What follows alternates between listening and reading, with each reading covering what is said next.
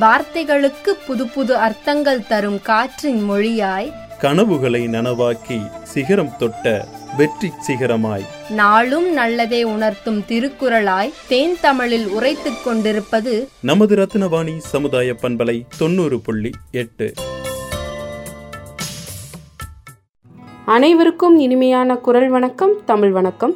அனுதினமும் புது புது தகவலுடன் உங்கள் இல்லம் தேடி வருகிறது ரத்னவாணி சமுதாய பண்பலை தொண்ணூறு புள்ளி எட்டில் இன்றைக்கான தகவலுடன் இணைந்திருப்பது உங்கள் சிநேகிதி உஷாநந்தினி சதீஷ்குமார். மாசு இல்லாத சமுதாயம் படைப்போம். இயற்கையை பாதிக்கும் மாசுக்கள் ஆம் மாசுக்கள் தான் நம் இயற்கையை பாதிக்கிறது. இந்த இயற்கையை பாதிக்கும் மாசுக்களை அகற்றவும் கட்டுப்படுத்தவும் அரசு அனைத்து முயற்சிகளும் எடுத்து வருகிறது. தனி மனித ஒத்துழைப்பு இல்லாமல் இது சாத்தியமாகாது. எனவே சுற்றுச்சூழல் மாசுபடாமல் காக்க வேண்டியது நமது கடமையாகும். வாகனங்கள் வெளிப்படும் புகை தொழிற்சாலை கழிவுகள் மின் சாதனங்கள் வெளியேற்றும் வாயுக்கள் என மனிதன் ஏற்படுத்தும் மாசுக்களால் நீர் நிலம் காற்று ஆகாயம் போன்ற அனைத்தும் சேதமடைந்து வருகின்றன. இதன் மூலம் உலகில் வாழும் அனைத்து உயிரினங்களும் பாதிக்கப்படுகின்றன. பல நீர்நிலைகள் உயிர்கள் வாழ்வதற்கு தகுதி இல்லாதவையாக மாறி வருகிறது. உலகம் முழுவதும் பல நகரங்களில் சுவாசிக்க முடியாத அளவுக்கு காற்று மாசுபட்டுள்ளது.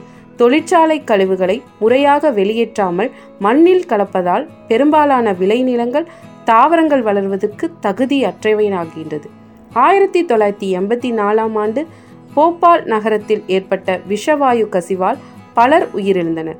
இன்றளவும் அந்த நகரத்தில் பிறக்கும் குழந்தையிடம் விஷவாயுவின் தாக்கம் இருந்து வருகிறது. இதை நினைவுபடுத்தும் விதமாக இந்தியாவில் ஆண்டுதோறும் டிசம்பர் மாதம் இரண்டாம் தேதி ஆம் இன்று தேசிய மாசு கட்டுப்பாட்டு தினம் அனுசரிக்கப்பட்டு வருகிறது.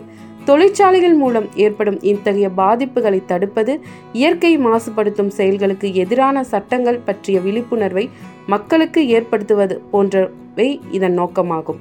இயற்கையை பாதிக்கும் மாசுக்களை அகற்றவும் கட்டுப்படுத்தவும் அரசு அனைத்து முயற்சிகளையும் எடுத்து வருகிறது. இது தனிமனித ஒத்துழைப்பு இல்லாமல் சாத்தியமாகாது. எனவே சுற்றுப்புறத்தை பாதுகாப்போம் சுகாதாரத்தை கடைபிடிப்போம். மீண்டும் புதியதொரு தகவலுடன் உங்களை சந்திக்கின்றேன். நன்றி வணக்கம்.